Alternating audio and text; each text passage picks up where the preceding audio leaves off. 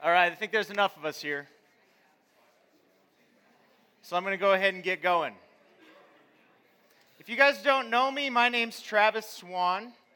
I have been at Summit View, Fort Collins for 22 years now. I'm a pastor there. I love, I love my church family. So many of you are in the room, and for some of you that have been around me for a long time, a lot of this is probably going to be a little bit redundant. That's okay. I love you guys. Um, for those of you that I don't know, I, um, I have a, a weird knack, gift, I guess, for messing with technology and hacking it. I'm going to talk a bit about technology today at some points. I, I, like to hack technology, but there was a point in my life where I had to make a strategic decision for myself because when I was in high school, the FBI knocked on my parents' door while I was home, and they were investigating me for hacking. When I got to college, I chose not to go into technology, partly out of fear that I would go astray. I love Jesus. I saw a propensity in myself because I could just mess with computers and technology and make them do what I wanted them to do in weird ways. I still have that ability. I try not to do anything illegal. I didn't get in trouble, by the way, but it was an eye opener when my virtual world knocked on the door of my real world and they collided. So there's my dark backstory. It gives me credibility to talk about some technology things today. That's going to be part of what I talk about today. But I want to start off, um, first of all, just introducing myself. My name is Travis, like I said. I'm married to Sarah. She's in the back. We like to sit in the back. We're back people. I was sitting in the back. Um, I'm 40 years old. We've been married for 16 years now. We have three kids Emery, Scout, and Tate 10, 8, and 6. Um, I have a weird upbringing. I was homeschooled all the way through. I was homeschooled way back in the 1980s when homeschooling was strange. My parents were some of the original people in the state of Colorado who ended up at the Capitol and lobbied for homeschooling becoming legalized, for people to have rights as homeschoolers. My dad is a co founder of CHEC, which is a Colorado home educators group. Okay? So I have a back history of being a bit countercultural. I stepped into Summit View Fort Collins in, in, in college and found a bunch of kindred spirits. Found a bunch of people who were thinking kingdom minded rather than world minded, and I fell right into it and loved it. And it's sort of like it was seamless. It's had its challenges, of course. But I want to talk about that a little bit that, about that today. As we're kingdom minded, as we're thinking in light of eternity, as we're thinking in light of John's rope, which is still here, there's certain ways that we're called to live. And we're called not to be servants of this world, but we're called to be servants of God. And so, just, just to start off with, I was thinking about my, I, I didn't go into technology, I have an art degree. I majored in fine art, I have a bachelor's of fine arts. And I love things like that, I still love technology. But there's a story about Renoir. Back in the 1890s, in France, the telephone was a technology that existed. And his, his artist friend, his artist friend, Forain, had bought a telephone. And Renoir ta- tells this story where Degas is another artist, and he's talking to Forain, and, and Renoir overhears it. And, and so he just says, Hey, there's this, there's, Degas asks him, You hear a bell ring, and then you just go answer it. And Forain's like, Yeah. The bell rings, and I answer it, certainly. And Degas says, I see, so you're a servant. Degas was skeptical of the technology. Forain had become a servant of the thing that was designed to serve him. He willingly subordinated himself and he was ready to be summoned at the clang of a bell. And it's so funny to think about that description from the 1890s in light of today's world where we have smartphones. I mean, have you ever been at lunch with someone and they interrupt your lunch conversation to check a text message? Or have you been that person? Do you struggle when you pull up to a stoplight because you want to pull your phone out and check something? Has anybody here ever done that? I'll raise my hand. Some of you are saints. I mean, I've found myself with my smartphone pulling it out during trips to the bathroom Because for some reason, I'm a slave to all of the stimulus and all of the things that it offers me. And sometimes I wonder in our current world if we become slaves. To be a servant of a technology is one thing, but slaves is another. And so the title of our whole summit this weekend As for Me and My House. And it comes out of Joshua 24. So the scene in Joshua 24, Joshua and his friend Caleb are literally the oldest people in Israel because they're the only two spies, remember, that, that actually obeyed God, that wanted to go and take the land, and then the other ones didn't, and the people wandered for 40 years till they all died off except for Joshua and Caleb. So, this is Joshua at the very end of his life, and he's seen incredible things, and God has come through over and over and over again, and he still sees the Israelites' propensity to follow other gods. And so, he sets them down, he says, You know what? I see in you that serving the Lord might seem undesirable to you. Maybe it's too hard, maybe it's too challenging, maybe you have to give too many things up. You have to change your lifestyle in a certain way. But he says this He says, Choose for yourselves this day whom you will serve, whether the gods your ancestors served beyond the Euphrates or the gods of the Amorites, in whose land you are living. But as for me and my household, we will serve the Lord. I love that. He drew a line in the sand. Me and my house, we're here. You guys can decide what you want to do, but choose. This day, now. Make the decision. It's for me and my house, we will, we will choose to serve the Lord. That's what I've said for my house. We went and dedicated our, our oldest son. We did child dedications, and we had him up on stage at Summit View, and we chose this verse as his life verse because his name is Emery. He's named after my grandfather, who was an amazing man of God, church planter, Incredible guy, incredible legacy. And we named him after him. Emery means strength, but it means specifically strength within the home. And I just, we wanted to just make this statement for our son. As for him and his household, they're going to choose to serve the Lord, and that is our prayer for him. But it means that I have to live in a certain way to help him get there. So, John Meyer asked me to teach at the summit, kind of gave me a rundown of things he thought maybe I should talk about. And Maybe some practical choices we need to make for our lives, decisions we need to make. What do I need to do to draw a line in my own life and say, I'm going to stand on this side? This is what look, serving the Lord looks like. And honestly, I have a ton of thoughts on that because I have ordered my life in a certain way that I believe strategically is doing that for my family. It has yet to play out. I hear the teen years are difficult. I haven't got there yet. I hear there's a whole bunch of things coming that I can't foresee. And so inside, I recoil just a little bit at the thought of giving too many practicals on how to live, partially because I haven't played it out fully. And partially because I know at least some of you, Fort Collins is my context, so I'll speak for our own contexts. There are more people that sit in my office with problems related to moralism and legalism and taking principles and guidelines and things that aren't necessarily Bible but are good advice, making choices about them, and then making legal systems about them that prove their own righteousness. And they struggle with it, and I get increasingly uncomfortable when people stand on stages and say, This is how you should live, and here's the bullet points of everything you need to do. Do this, do this, do this, do this, and then you'll have your predictable outcome and everything will succeed. And so I think I'm sort of supposed to do that during this talk, but I, re- I recoil at that. Because I don't think Christianity is that. I love Pat, I love you talking about us having a relationship with God. Do you know that people in general have a tendency to take things like Christianity and create religions out of it? Instead of having the gravitational pull of your life go towards a relationship with God, friendship, intimacy with a person.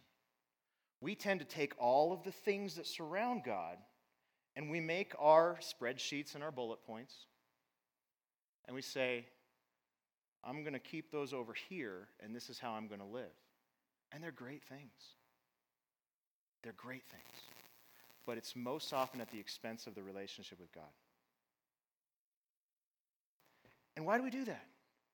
Because it's very, very difficult to control that relationship, another person in our life. Ultimately, he, we're serving him. But it's very, very easy to make that list serve me. And I can be in control, at least in my own mind. And so, human beings, that's just our gravitational pull that we've got to fight against. And I don't think that that is Christianity when we start labeling all of those rules for ourselves. And I've been actively fighting against it in my own life and the lives of people in our church. Because I think it's more closely aligned with a paganistic idea. Like I imagine natives doing a, a rain dance, trying to get rain. They're trying to appease a deity. Or maybe it's sort of like a, a poodle, and you have a hoop, and you want the poodle to jump through the hoop. And the only way you can get the poodle, because the poodle doesn't want to do it, is to dangle a little treat on the other side. And so the poodle reluctantly jumps through the hoop so that whoever's holding the treat is pleased enough to hand him the treat. And I think we treat God like that. Here's the hoop. Travis, I'm going to give you a treat on the other end. So jump through the hoop and get it right. And if you get it right enough, you get the predictable outcome. And so we attend parenting conferences and we get a list of five hoops to jump through. And the predictable outcome at the end of it is your kid is going to be this world class Christian who's going to change the world. And I don't want to knock those things. They're great tools. Most often, they're awesome. Good advice. But they're not a relationship with God. And so I, I kind of do want to talk about that a little bit. But that sort of sets the tone for where I want to go. Because I don't think God in our life is on the other end of some list of bullet points holding up a treat for us saying, if you get this right, then you can have eternity at the end and all will be hunky dory. And it's not, that's not how it's supposed to work. But we often fall into that because we do feel it's controllable. It gives me control, and I'm a control freak, and I can reasonably control that part of my life. But the reality is, we're incapable of organizing our life to predict a good outcome. Every single one of us is going to fail like. And if you order your life that way and you strive that way, you will inevitably wind out, you just completely wind up exhausted and anxious and depressed. And God knew that from the very start when He created paradise. John, I love John's picture at the very beginning of two people standing in paradise. God created paradise with the tree of life and the tree of good and evil, the knowledge of good and evil. And he gave them one rule don't eat of that tree. And he knew when he put them there that they were going to do that. And he knows our tendencies to try to control and go our own way and say, I can make my own system out of this. And that's what Adam and Eve ultimately concluded they were going to do. And like John said, they pulled the power plug out from the source of life and plugged it into themselves and created a little isolated system, which ends in decay and death and nothing. There's no life going into it from God. And God knew that that was going to happen. He had planned from the start to insert himself into the center of history in the form of Jesus Christ. God become human to take all of our inability to jump through all of the hoops and do all the things perfectly, to take that on himself. And all of everything that we deserved in terms of punishment, wherever we, we abdicate our responsibility, wherever we try to seize control from him, all those things that inherently are the heart of sin itself. And he nailed them to Jesus on the cross and leveled the playing field for all of us and said, You don't have hoops to jump through anymore. You are righteous, you have the righteousness of Christ, and nothing can snatch that away from you. That's the foundation. I'm going to give some practicals, but I don't want anybody to look at them as legal mandates for the sake of righteousness, salvation, predictable outcomes they're just simply one guy's perspective on what's going on in our culture as of late and some suggestions on how to perhaps help us navigate it. So John asked me to talk about particularly the last decade and some things that I've been seeing, some things that I think a lot of people have been seeing, things that Christians are bumping up against, things that are causing us to fail in our lives, in our energy, in our joy, in our mission with our kids and our families. And so we do want to draw that line in the sand and say, as for me and my house, I'm going to choose to serve the Lord. But there's certain things we need to be aware of. And, and a couple verses came to mind as I was thinking about this. One of them is here in Ephesians 5. Where Paul's talking to the church in Ephesus, he says, Look then carefully how you walk, not as unwise, but as wise, making the best use of the time, because the days are evil. Like, analyze the time that you're in, make the best use of it, understand that the days are evil. Therefore, in your actions, in your decisions, in what you decide to do, don't be foolish Instead, understand what the will of the Lord is. Don't get drunk with wine, for that is debauchery, but be filled with the Spirit. That seems a little disconnected from the first part, but it is not. I will come back to that later. And this verse reminds me of all the way back in the time of David in the Old Testament in First Chronicles. There's just this random insert of these guys that existed back then with him. And it says this about them these are the men of Issachar of Issachar, men who had understanding of the times to know what Israel ought to do. These were people who had an insight into the culture of the day. But it didn't just stop at the knowledge they had and that understanding of the times, it took action, it took a step. It said, This is what we're going to do. They understood the times and they knew what needed to happen. I think that's a powerful and important combination. Because it's one thing to know, you know, the headlines, the tweets, all the things that we see that come in our news feeds. It's one thing to, to know it and even to understand it, but it's another thing to take the right action. And I think it comes down to this word as wisdom. And this is the Webster definition of wisdom, and that is knowledge of what is true or right. So, understanding the times, right, would be a subset of that. Coupled with just judgment, that is, you're seeing the time, you understand it correctly, and then that understanding turns into action.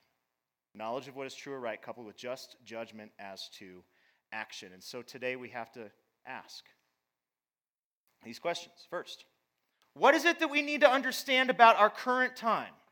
2020 United States of America, kind of in the middle of the country, Colorado.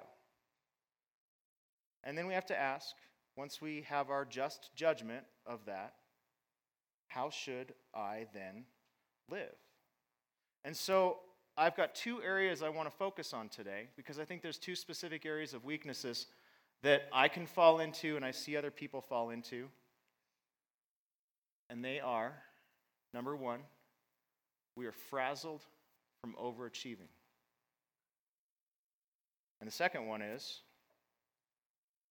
we numb ourselves to deal with it. Let's start with that first one. We're frazzled. There's a guy named David Zahl who wrote a book recently called Seculosity. I read another article in New York Magazine. Um, and the title of the article was Meritocracy. I thought was actually a pretty cool um, description. Did that come through the speakers? That was a weird sound. Interesting. I get easily distracted. I'm like the squirrel. Anyway. Anyway, basically, the idea behind this is in our modern culture. I talked a lot about hoop jumping, right? So that's like the toxic forms of religion. You think about all the bad parts of religion, whether it's Christianity or some other religion. It's that sort of pseudo paganism where you have this deity and you're supposed to whip yourself a little bit so they're pleased with you and happy and stuff like that. So basically, what our modern world has done is they said, you know what, we're going to just kind of do away with this whole supernatural thing. Like, let's just do away with God. But underneath, even throwing away Christianity and conventional religion sort of you know, receding into the background for more and more and more people, it seems like every single alternative answer to what life is supposed to be all about, every system that we then generate to replace religion, it seems like it makes everything worse. It makes everyone feel worse. It seems like it's generating fatigue and anxiety and depression and ultimately suicide all around us all around us. There's a, there's a comedian named Russell Brand. He's had all kinds of struggles and weirdness over the years. heroin addictions. You know, he's very articulate but very vulgar. Just all kinds of stuff this guy's struggled with. But anyway, he was interviewed recently because he's going through the 12 step program and he's now written a book on the 12 step program and how just amazing it is. And so, in the absence of the supernatural, he's basically saying the 12 step program is his thing he has faith in. And he's advocating it for the rest of us. Now, there's great things in that program. But he said this in an interview about his book. He said, There's an ongoing sense in this modern life that it's not working. There was an important job that religion was doing, but because of X, Y, or Z, we have possibly quite rightly rejected it. But the secularization, the materialization, the individualization of the way we now see the world now excludes us from a life that has meaning. And I don't think that pop culture can fill that gap anymore. I don't think art can do it anymore. Things are getting too serious. People need to be connected with something that is essential and beautiful and valuable and true. And so he has what amounts to a secular, non supernatural belief that his higher power is the 12 step recovery model for addiction. It's his newfound faith. And so David Zahl wrote that book, Seculosity, and, and, and he says there's this secular world and there's religi- religiosity. And so basically, there's this seculosity thing, absent from Christianity, a new religion that's a catch all for all our religious feelings, all of our sentiment all the things Russell Brand is talking about, all the energy, but it's now directed here, materially, earthly, rather than at heavenly things. I read a book a while back by a guy named Jonathan Haidt. It was called The Righteous Mind Why Good People Disagree on Politics and Religion, written from a secular perspective. Really fantastic book. But he says in the intro to the book that an obsession with righteousness is the basic human condition. And so our modern world is removing Christianity and religion in general from their mindsets and from their lives and from their belief systems. And they've replaced it with religion. Religion oriented earthly. And so we're experiencing in our culture, in the last, really, the advent of the smartphone is when you kind of see the spike in some of this stuff. So, really, the last decade. But we're experiencing something akin to the worst parts of religion, the most toxic parts of religion. The problem is we've become too religious about too many things. And David Zahl, in his book Seculosity, he says, you know what? This new religion, instead of worship in a spiritual sense, like with sacraments and things like that, he replaces the word worship with enoughness.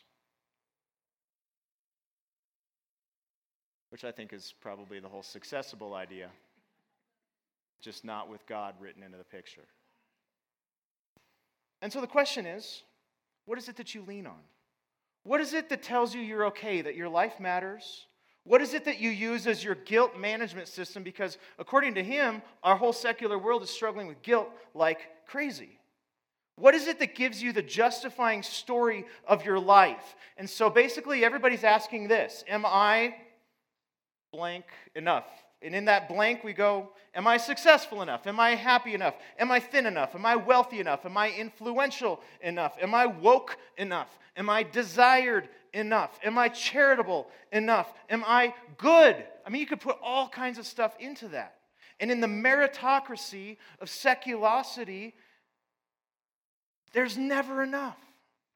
The goal of enough is inching away from us every time we grasp at it and we go, I think I got enough. And it's like the old question to John Rockefeller, way, way back in the day, the most wealthy man in the world, right? And he said, How much money is enough, Mr. Rockefeller? And he goes, Just a little bit more. It inches away. And no matter how we grasp at it, we can't get to it. And we're like the poodle jumping through the hoop, except the reward is continually and ever elusive. And our world is caught up in that. And the problem is, we Christians, get caught up in that. And I think the Bible is amazing because it helps us make sense of some of this stuff. I appreciate this rope that's sitting on the ground here that John held up that apparently goes past Pluto and other places. Because God wrote about it. He wrote about this in Ecclesiastes. You guys ever read Ecclesiastes? The book of Ecclesiastes is amazing. So this is Cruella de Vil and she's in the meritocracy, seculosity world. And this when you walk up to someone nowadays on the street, one of your friends, whatever, you ask them how they're doing. It used to be, I'm good. Now it's, I'm busy. And this is how people are existing. Me trying to excel in my career, maintain a social life, drink enough water, exercise, text everyone back, stay sane, survive, and be happy. What'd you call it? Rat killing?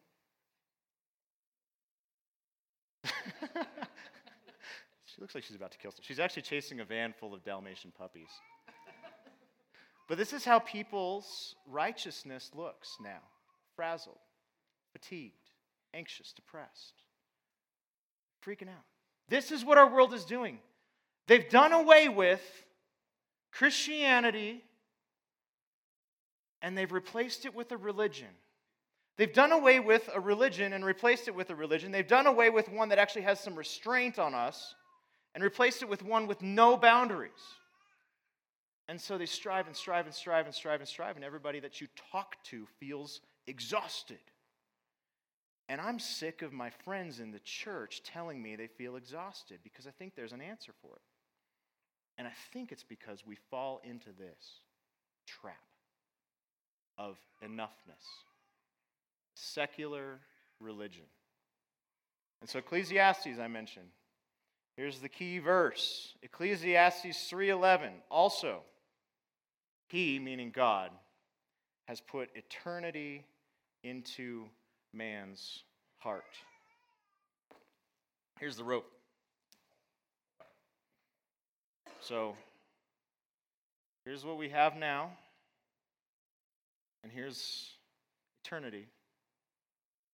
It just keeps going and going. I won't pull on it too hard because I'll get into Stacy's your foot's in the way.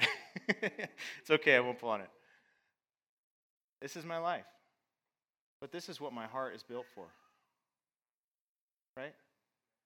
Do you think anything in this little blip of existence, any accomplishment, any sort of stimulation, any sort of anything, affirmation from a person in here, is going to satisfy a heart that's built for this? No. It's going to be endless striving, depression, anxiety, fatigue.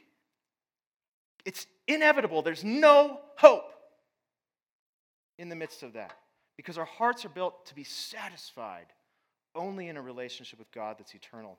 And so the, the writer in Ecclesiastes always talks about on this side of the sun, meaning this little piece of electrical tape on the end of this rope, this side of the sun. On the other side of the sun, in eternity where God is, there's actual satisfaction. And so today, I mean, we grasp onto all kinds of things. For most of us here in Colorado, it's achievement. It's individuality. It's the white picket fence. It's all the stuff. Maybe it's adrenaline rushes. Maybe it's food. Maybe it's sex, more numbing mechanisms. But it could be meaning and purpose. And even in our Christianity, maybe it's in our marriages. Maybe it's in our kids. Maybe it's in how well we teach Sunday school, how much we serve at church, our attendance at things. It's, it can be all over the place. Your schooling choices, you can find your merit all over the place. But it's all looking right here. That's where it's looking. And so in Ecclesiastes, the writer says this I've seen everything that's done under the sun, everything here, and behold, all is vanity and a striving after wind. It'll never be enough. And so it's no wonder everybody's busy and frazzled. When the contrast in eternity is passages like this in the Bible. Psalm 16:11, you make known to me the path of life. You will fill me with joy in your presence. When you can be in relationship with God, you have your heart that's built for eternity. You've got an eternal hole in you that can't be filled by anything material, anything this side of the sun. With eternal pleasures. Look at that. Eternal. This is what you're built for. Eternal pleasures at your right hand. Next one. Psalm 27 4 One thing I ask from the Lord, this only do I seek, that I may dwell in the house of the Lord all the days of my life, to gaze on the beauty of the Lord. The eternal hole in my heart can only be satisfied by the eternal beauty of the Lord. And that's where my eyes need to be fixed to seek Him in his temple, and his presence is pleasure that's eternal. It's forever. It's an endless, unending source that can fill us. And this is what we're all looking for. This is what we're striving for. And so when we seek to understand our current world, I actually get really excited because I see a world that has no understanding of grace. A world where your entire worth is based on the merit of your performance. And in the light of God being the only successful thing, the only thing that's enough, what amazing clarity of a message do we have to share with that world? And ultimately, exposes what the cross is and does for us to grant us access to that eternal source. So, our second area of weakness. So, first, we're frazzled from overachieving, and second, we numb ourselves to deal with it. So, you feel busy, you feel anxious, you feel like the day has gotten away from you, you feel this over and over and over again every day. You're a mom at home with the kids, and the kids are just, just, they're, you, you just can't get control. And you look at social media and you look at Pinterest and you realize you didn't have the, the that themed birthday party for your one year old like your neighbor did, and you feel less than them. Or whatever category it is. And you start just wallowing in despair like, I can't get there. I can't achieve. I can't accomplish. I'm not enough. For a type A person like me, I, just, I can fall into that. I'm always moving. I'm always doing. I always am doing stuff. And if you follow in, fall into that and start wallowing your, your despair, how are you going to deal with it? And so we see a world trying to come out from underneath that, trying to figure out how to deal with it. Some people escape through suicide. We've had that hit us in a close way in Fort Collins. It caused me to start thinking pretty deeply about some of this stuff. What matters? What really matters in the light of eternity? But what we end up doing is we end up numbing ourselves to it. We end up dulling our senses, our spiritual senses, not just our physical senses, but our spiritual senses. And so I want to talk about the internet a little bit. I do have a pretty good understanding of the internet. I was, uh, dopamine feedback loops is where I want to go. Yeah, I know. I'll get there. I'll get there. So, I may be part of the last generation that clearly remembers life before the internet to that eh, last generation to ever exist on this planet that actually remembers that kind of life. Technically, Gen X, I got internet early in my life, so probably operate more like a millennial. I'm right on the generational gap between those. I think I have my foot in Gen X and my foot in millennial. I somehow straddle it. feel like I can relate there. But I honestly remember back in the day where you couldn't know what the temperature was in Hawaii. Now it's in my pocket. I have full access to everything. And so I was driving, I was riding my bike actually, you know, low tech, riding my bike. Probably had headphones in, but I was, I was riding my bike down one of the trails in Fort Collins and I found this sticker stuck to one of the, one of the signs there. It says, I miss my pre internet brain. And I honestly, I do. Because the internet is changing my brain. I've, I've noticed this. I've been acutely aware of this. I've been studying this for a while. I've been experimenting to see as a hacker in my mindset to see what this is actually doing to my own brain. But it's interesting to actually look at what the creators of some of the media, digital media we intake, are actually saying now. There's a reality that those people who created things like Facebook, Instagram, Twitter, you know, early smartphone design, stuff like that, those guys, they're growing up. They were in their 20s. We talk about that concept of wisdom, understanding what's true and right, making just judgments so as to action. Well, they certainly took action. And if they hadn't created what they created, it seems like technology has kind of converged and something would have happened. So it probably wouldn't have been these guys, but it could have been other guys. But anyway, here is uh, one of the former Facebook executives. He was in charge of user growth way back in the infancy of Facebook. And now he travels around speaking about the dangers of Facebook. So he says this He said, I think we all knew, talking about the original creators of Facebook, in the back of our minds, even though we feigned this whole line of like, there probably aren't any bad unintended consequences, I think in the back, deep, deep recesses of our minds, we kind of knew something bad would happen, but I think that we defined it was not like this. And he says the short term, dopamine driven feedback loops that we've created are destroying how society works. If you're not familiar with the dopamine feedback loop, dopamine is basically one of the reward neurotransmitter, neural transmitters in your brain. It sees a goal out in front of you, and it evaluates the risk of getting to the reward on the other end of that. It sets a goal, goes to it. When it meets it, it gets the reward, receives pleasure. And what they've done with Facebook is they've created a shortcut so that there's not much risk to get to the place of pleasure. And that pleasure comes in the forms of, of likes and dings and interaction and affirmation and beautiful images. And what he says is we've created a loop, a repetitive loop that gets stuck on itself and now is destroying how society works. So this is Sean Parker. If you were around in the 90s, you know him as the guy who designed and put Napster out there and created the whole MP3 piracy thing. He also was one of the founding members of Facebook, and he said this again. He said, You know, the thought process that went into building these applications, Facebook being the first of them, was all about how do we consume as much of your time and conscious attention as possible. It's a social validation feedback loop, exactly the kind of thing a hacker like myself would come up with, because you're exploiting a vulnerability in human psychology. And then Justin Rosenstein, he, uh, he actually recently produ- pur- purchased a new iPhone, and then he instructed his assistant to set up a parental control feature on his iPhone to prevent him from downloading any apps. He was particularly aware of the allure of Facebook likes, you know, the like button, which he describes as bright dings of pseudo pleasure that can be as hollow as they are seductive. And he should know he was the Facebook employee who created the like button. So there's growing concern that teenagers are getting addicted in particular, but adults as well. Continuous partial attention is kind of what people are calling it, is where your brain is always on attention, always on alert, but it's just partially, and it's all the time without a break.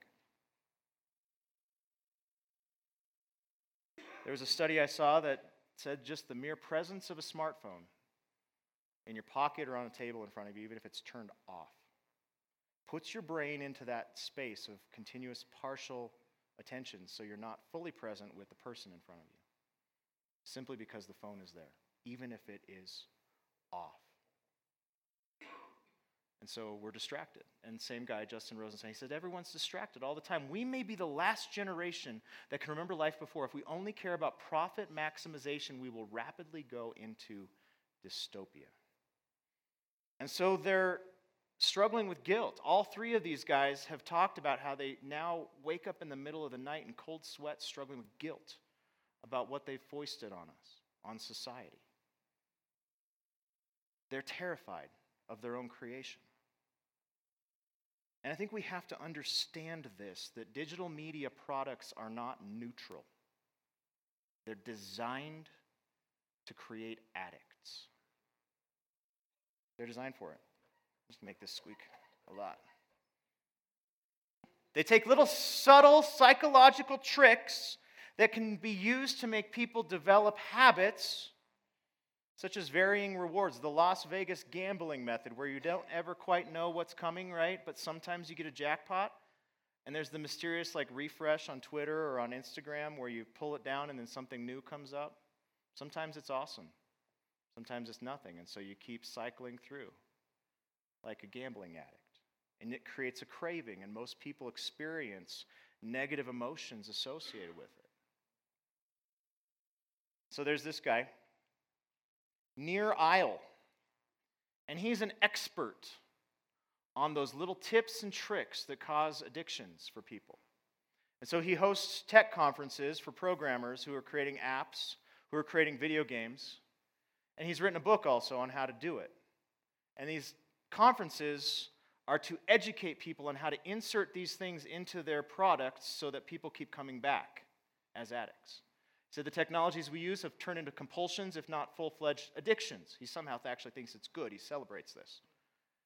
It's the impulse to check a message notification. It's the pull to visit YouTube, Facebook, or Twitter in just a, after, for just a few minutes, only to find yourself still tapping and scrolling an hour later. None of this is an accident. It's all just as their designers intended. Feelings of boredom, loneliness, frustration, confusion, and indecisiveness often instigate a slight pain or irritation that prompt an almost instantaneous and often mindless action to quell the negative sensation.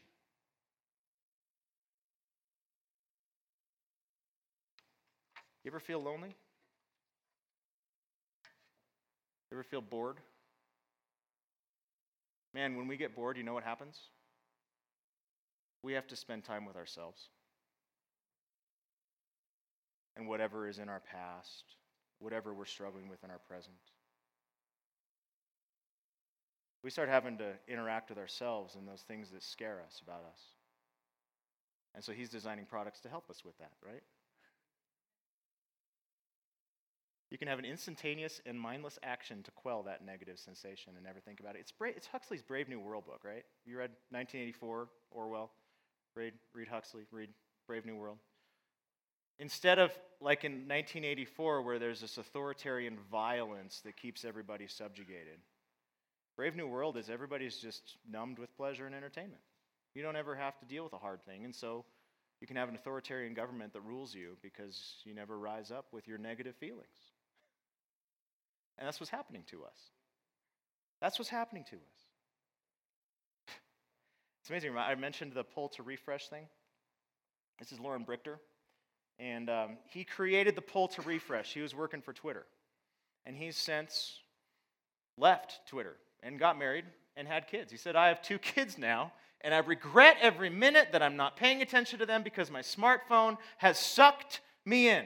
Smartphones are useful tools, but they're addictive. Twitter is addictive. These are not good things. When I was working on them, it was not something I was mature enough to think about. I'm not saying I'm mature now, but I'm a little bit more mature and I regret the downsides.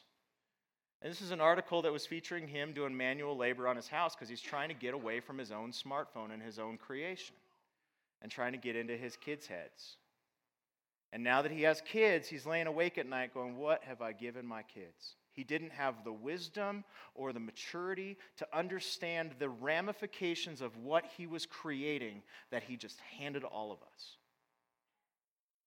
And so, what we have here is just a handful of people, mostly in their mid 20s, without a lot of life wisdom, working at a handful of technology companies, and their choices are steering the direction of billions of lives today and will continue to do so. Ever stop to think about that? Has that occurred to you? We've all felt some of the things that are described there. I think we have, if we're honest. And so here's our neurotransmitter, dopamine. Big culprit right there. And the way that that works in the brain, I can't go like super scientific into it. But imagine a jungle. And it's really dense and really thick. Have you ever tried walking through a jungle like that? It's almost impossible. But there are trails in the jungle, and all the animals take them because there's a free path, and it's easy. And what happens when you take one of those routes, like with the Twitter refresh, when you feel bored, you feel an instant of maybe a little monotony is happening, and now I'm suddenly confronting my own inner self, and I feel uncomfortable. Instead of taking the path to deal with that and the actual pleasure of meeting the goal on the other side of actually having dealt with yourself, you instead numb it with one of these applications something beautiful to look at on the internet. Pornography could be an example of that. Affirmation from a friend, the amount of likes you're getting on something, a selfie, whatever it is. There's a new path in the jungle of your brain that's created that's shorter and easier. And it makes it that much easier the next time to just pull the refresh again, pull the refresh again. And the neurotransmitter wears a path in your brain and it becomes easier and easier. And looking at the actual goal of dealing with yourself and maybe having some progress on your own inner self, that becomes overgrown like a jungle. And it's much harder to deal with. And so people have these little loops, little fixed loops of pathways in their brains that are just so easy to just stay in. And it's a rut. And it's addictive. And it changes us. And so I feel like we, I'm just going to skip over that one. Here's where we kind of exist. You got an ailment, boredom, self condemnation. You didn't achieve something, and so that ever elusive goal of enoughness came to you, and you felt guilty about something, you felt bad. Well, here's a pill. Jump on Facebook, swipe, check Snapchat, see if anybody's there. Maybe just pose as being really, really responsible and incessantly scroll through your newsfeed. All the things in the world. And I, I, go back to that verse in Ephesians 5. It says, don't be, don't be foolish, but understand what the will of the Lord is. And I wonder just how much understanding we can have when our brains are stuck in these dopamine loops and addictions. How much deep, true understanding can we really have of what God wants for our lives when we're sucked into that? I think we get hints of it in other parts of the Bible. So in Romans 12, Romans 12, 2, it says, Don't be conformed to this world. Don't get caught up in that stuff. Some 25 year olds created something that you're caught up in, and you're not stopping to think about what it's actually doing to you. Don't conform like everybody else is doing, but be transformed by the renewal of your mind, that by testing you may discern what the will is of God, what is good and acceptable and perfect. And so the big question of the hour is well, how do I discern what the will of God is. I love this verse in Titus. Titus 3:5 He saved us not because of works done by us in righteousness, not because of our hoop jumping, our accomplishments, our meritocracy, whatever that is, not because of that. He saved us. It wasn't due to that, it was due to the work of Jesus Christ. Jesus did the heavy lifting according to his own mercy. God is so kind to us, the gospel of Jesus Christ overwhelms me. The mercy of God overwhelms me. I didn't deserve this. But because of His own mercy, the washing of regeneration and renewal of the Holy Spirit. And I love where Pat went when he was talking about intimacy with God. And I love that picture of our present world. If I lived this present world but didn't have God and I still had eternity, it wouldn't be worth it because there's a promise for right now. Jesus did have to leave in order for us to receive the Holy Spirit. And here's the clue to understanding what the will of the Lord is it's the Holy Spirit dwelling in us and us being intimate in relationship with the person of who God is. I said I'd get back to that verse in Ephesians 5 that seemed unrelated, but is completely related about being drunk with alcohol. Ephesians 5:18. So this is after after Paul says, you know, make sense of the times. The days are evil. Live rightly. Understand what the will of the Lord is, and in conjunction with that, do not get drunk with wine, for that is debauchery, but be filled with the Spirit. Do you know what the neural transmitter is in your brain that is primarily activated when you get drunk. It's dopamine. And alcohol creates a feedback loop in your brain that makes the things you're dealing with seem a little easier to handle. So you're bored, you're confronting yourself, you had a rough day. It's a whole lot easier to tip back the bottle than it is to actually get in the recesses of the jungles of your mind and try to actually sort all that stuff out. And so I love that Paul added that in. Drunkenness was the problem of the time. If he wrote this today, he might say Instagram. Now, I want to make this caveat because remember my lecture at the beginning about religious systems and hoop jumping? You're all going to get your phones out and delete Instagram right now and find this burst of righteousness, right? No, I have not deleted Instagram off my phone. I still have a Facebook account. Do not leave from this room and this mountain and go down and delete everything, find your righteousness, and then hold your righteousness over everybody else because they can't be Christians because they have Facebook. That is not what I'm saying. But I am saying Let's beware of this. Because I think Paul could have stuck don't get lost in the search feature on Instagram that magically refreshes the beautiful image that you get sucked into for an hour at a time without consciously thinking. Because if you do, you can't be filled with the Spirit. He's saying there's a place in you. You know why alcohol is called spirits? Because there's a place in you that alcohol inhabits. And what does it do to you? Have you ever heard the expression 10 feet tall and bulletproof? Right? You've come in contact with those guys. they get drunk and they think they're invincible. And so they do stupid stuff and they pick fights and they're they're inhabited. And what does it do? It animates them. It moves them around. It changes how they think, it possesses them. And I think God uses dopamine feedback loops to make that happen because He's designed us that way so that the Spirit of God inhabiting us can fill us in the exact same way. So He's not saying here, don't get drunk. He's saying, don't get drunk with wine. He's saying, get drunk in the sense that you're inhabited, possessed by, motivated by the Holy Spirit. That's what he's saying. Except there's one major distinction between the two. Social media, maybe in the meritocracy,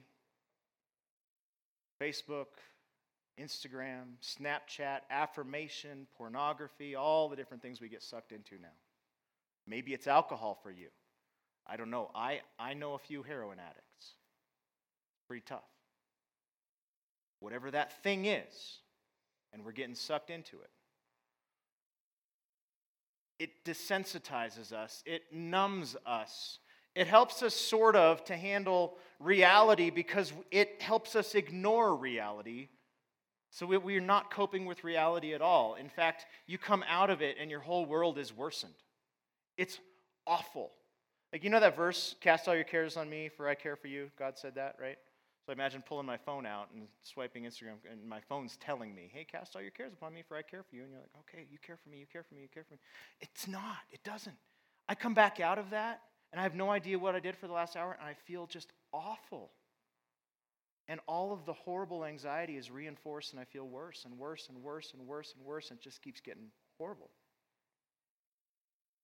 And so Paul's saying, you know what? I know this is a chaotic world, and I know in your work you're struggling, and maybe finances aren't working out, and maybe you fought with your spouse, and maybe you've been fighting now for the last year, and it's really hard, and you're questioning whether you married the right person.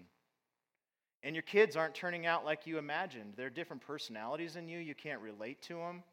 You know, you're into sports and they're not, or they're into they're, whatever it is.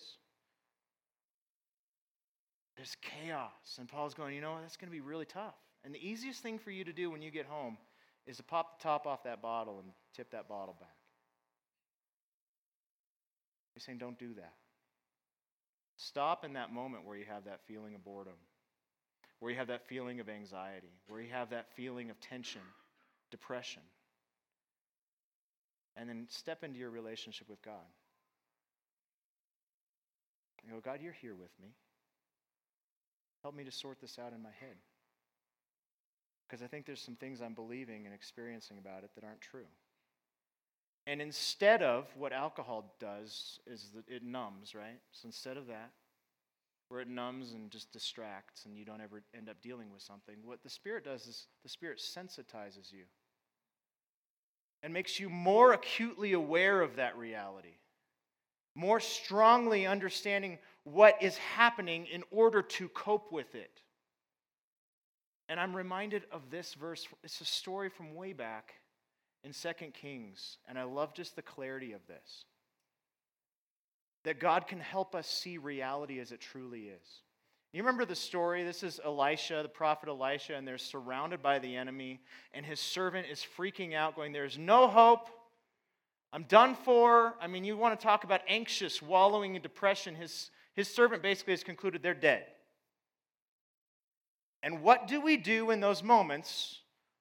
We try to numb our reality to cope with it. But Elisha prayed.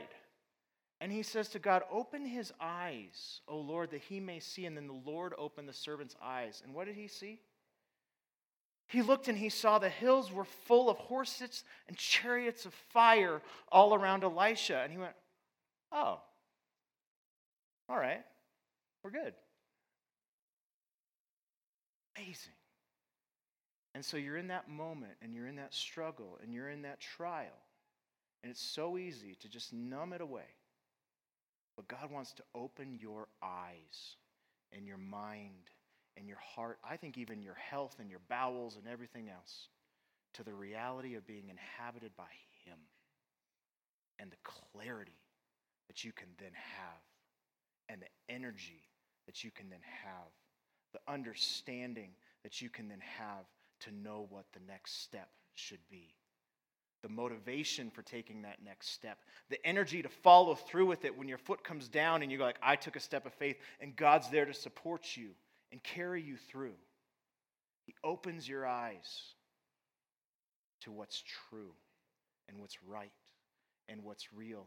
And the process of that might hurt. And that's okay. It's not going to numb you like alcohol. And I think that's what we are getting caught up in. And so, remember our wisdom point, and it is all about taking right action. Understand the times, understand what's needed, make a good judgment about it, and then take action. And so, we're asking all of us today, like Joshua did, we're going to draw a line in the sand. And there's a whole bunch of stuff pressing on us. I didn't even get into a whole bunch of the sociological issues of today. I mean, we got we got issues on sexuality and gender, and I mean, politics are crazy. The whole world feels like it's falling apart. And our world is offering us an escape of numbness, and God's offering us an opportunity into something so much better. And I just invite all of us let's take a step and serve the Lord. I don't want to be a slave, a servant of my technology or anything else. I want to run away from it. Are we willing, in the light of eternity and the brevity of this life, to make specific choices in our households to help us in this? You know, so for me, just, just thinking about what am I going to choose? And here's maybe where I'll get into some practicals, just a few of them for a few minutes. Because I don't, want, I don't think there's an exhaustive list that applies to everybody, but at least for my family. Number one, we've chosen to homeschool. Simple reason I have control of my time. I'm not subservient to someone else's agenda in any sort of way. We've chosen to do that. That required a financial decision. It required a decision on how we're living in a house. It required us to not have a new house. It re- it's required us to never really have a choice on what vehicle we drive. Because in Fort Collins, if you don't have two incomes coming in, you're going to have to make some really serious choices. I've never actually chosen what car I own. It always serendipitously, serendipitously comes to me in some sort of way that's a deal. right? But we had to make that choice. That's one choice. It could be your choice, it might not be. We strategically chose to do that. One thing with my smartphone, I've concluded that I could be a slave to it very, very easily. And I, one, one day it just became vividly aware to me when we were sitting at the table for dinner. And my son asked me a question about mongooses and whether they could actually like survive the bite of a cobra. And so I looked it up. I was thinking about that Kipling book from way back. Anyway, I pulled out my phone, I look it up. And 15 minutes later, I realized I not only had not answered him, but I was reading the news. I have to stop this. And so I made a commitment to my family every meal. that we eat together, my phone is either in the other room, in my pocket, off, somewhere. It's not present. It's not a legal mandate that dictates my righteousness. I can't hold it over everyone else saying, Look how holy I am, I'm great. It's just simply, I go, There's a problem here. And I suddenly found myself numbing, you know, because at the end of a hard day when I'm sitting down at dinner, it is challenging sometimes to answer the question of my 10 year old. When I really just kind of want to isolate and relax and numb myself. Maybe challenge for you guys. Put your phone away when you get home. Put it on charger, stick it in a drawer. Be present with your family. Put it in a different room when you go to sleep. Turn off the TV. My parents threw out the television when I was a little kid, and I, I never regretted it. I had a ton of time because of it. Yeah, I got to college lacking some cultural literacy, but I don't think it stunted me any. I didn't watch Smurfs a lot. We've, as a family, chosen that on Mondays we don't answer the phone, we don't answer text messages. The world can take care of itself. That's my day off. I'm a pastor, I work on Sundays. Choose a day, just be free of it. We, um, when we have a small group meeting at our house or a social gathering, my kids have gotten in this habit now because they've caught on to it. We have a basket we'll put on a stool by the front door with a little sign on it. One of my kids will make a sign, you can barely read it. It's great. Please put your phone in this basket. And you can grab your phone on the way out, or if you need to make a phone call, go out in the front yard, that's fine. Leave it there, because we value you. So put your phone in that basket. We do that for small group meetings. So you have to bring a paper Bible. I sound like a Luddite. I'm the guy who got investigated by the FBI for hacking. I'm not a Luddite, okay? But I do prefer paper for various reasons.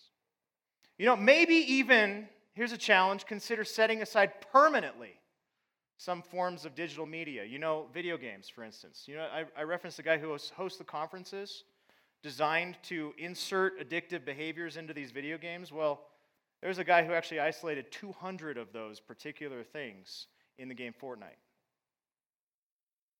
And you wonder why young boys lose themselves in that virtual world and never come back out of it. What if you got rid of those entirely?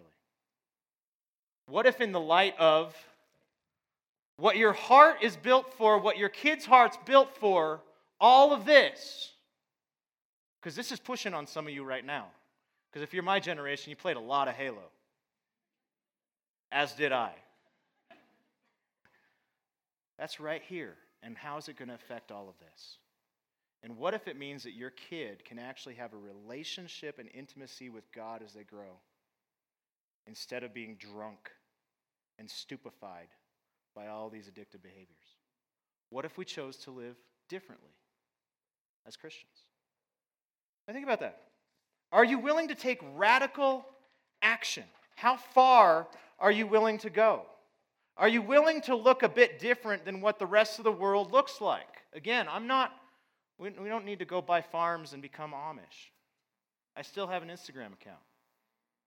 But we can put up guidelines. And I just want to challenge us to think critically and clearly about that. In light of verses like this, therefore, since we're surrounded by such a great cloud of witnesses, Let's throw off everything that hinders. Is it hindering your intimacy with the God who loves you and wants to? I mean, He is the best thing you can have.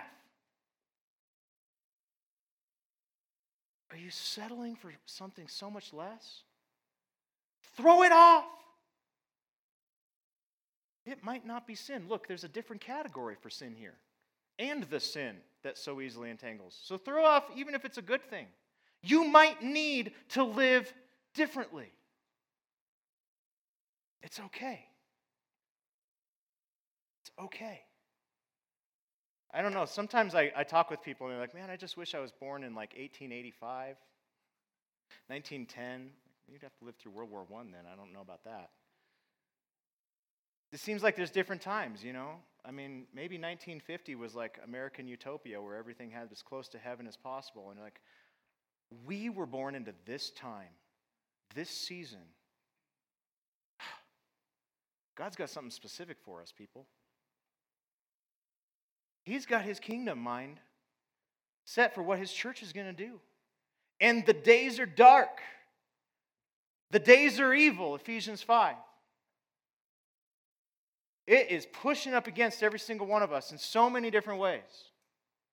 Choose you this day who you will serve. Choose. Is it going to be eternity or is it going to be some momentary little thing? Because you know what? I love, I love the Apostle Paul. Such clarity. Talking about this world. It's twisted, it's crooked, but you can be blameless, innocent. Children of God without blemish in the midst of a crooked and twisted generation, among whom you shine as lights in the world. You don't have to succumb to the meritocracy and end up anxious and depressed and sad, lacking energy, lacking joy. You don't have to be that. You can be light in a dark place. Centers around that relationship with the Holy Spirit working in you. He's with you always, always, always. And so here's just back to that Nir Eyal guy. He's the guy that designs the addictive behaviors and teaches other people how to do it. And so think in your life as we close. Think of the, the feelings. Whatever it is that makes you pull your phone out and start browsing through mindlessly. You felt that feeling, just a discontent, right? These feelings he's talking about boredom, loneliness, frustration, confusion, indecisiveness. And just think about that. Instead of getting drunk with that and numb with that, the smartphone, the YouTube, the Facebook, the whatever else it is on there. What if instead you sat down, and it's going to be hard work, but you did the real work of allowing this, the Holy Spirit to actually interact with you and teach you and show you the real truth in the moment? And it's going to hurt, and you're going to walk right through the middle of that negative sensation to the truth and the light and the energy and the joy on the other side of it. And what it reminds me of is the second part to that Hebrews 12 verse. You know, verse 1 says, Throw off everything that hinders and the sin that so easily entangles, and let us run with perseverance the race marked out before us. The next verse says, Looking to Jesus, the author and perfecter of our faith, who for the joy set before him, what was the next word? Endured. Right? So you are looking ahead at the boredom, loneliness, frustration, confusion, indecisiveness. Maybe it's much deeper than that, and it is depression, anxiety, fear, anger, whatever else it is that you're wallowing in, that you're experiencing. And for the joy set before you, you can endure it.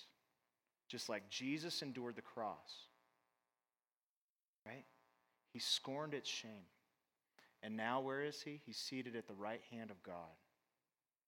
And so, in light of eternity, the fact that every single one of us gets to be there for all of time, and that's a fact for us, maybe, maybe for that joy that's set before us, let's endure some of this stuff. You might find this side of heaven, this side of the sun, some real joy and energy and peace, and maybe even excitement to be part of God's kingdom that does shine like stars in the midst of a twisted and crooked generation.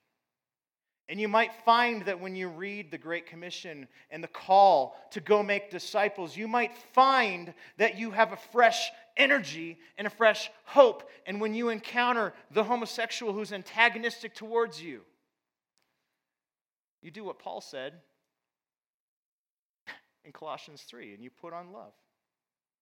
You clothe yourself in it in gentleness and kindness and patience as you interact with that person, and you love them right into the kingdom because you got nothing to lose.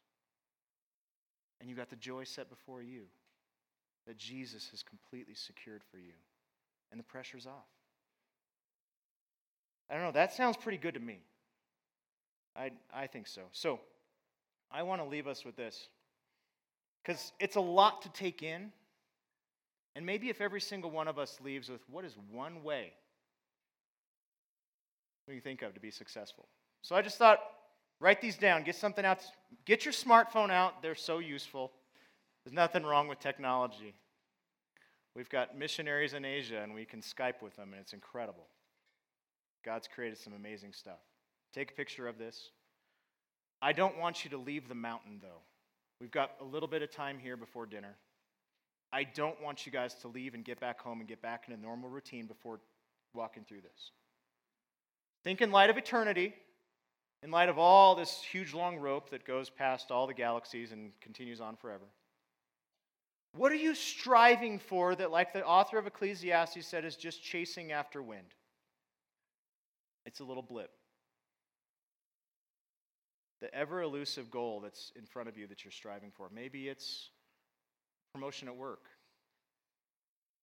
And instead of working 55 hours, you have to work 65 hours to do it, but that's 10 hours less with your family, and so your kids suffer. What are you striving for? It's just a chasing after wind. It won't matter in eternity. And then let's talk about dopamine. What dopamine feedback loops are you addicted to? Maybe it's heroin.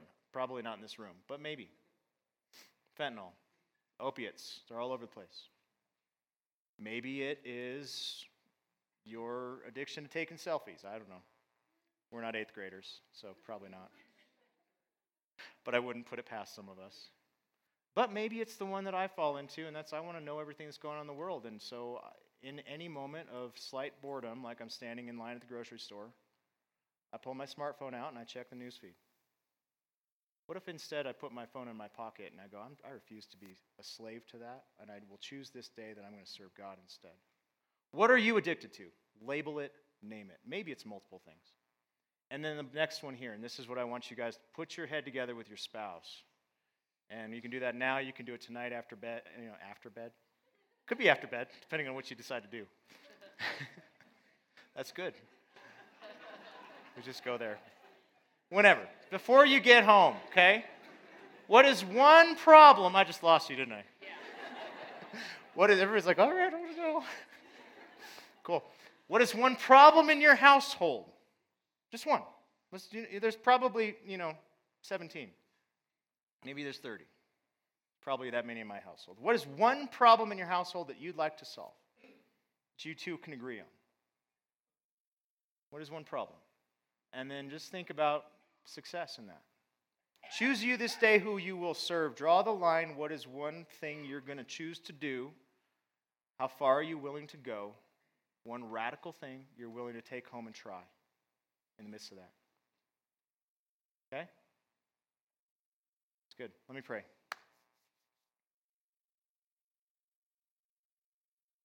Jesus, I, I just think back to when you told your disciples you would have to go.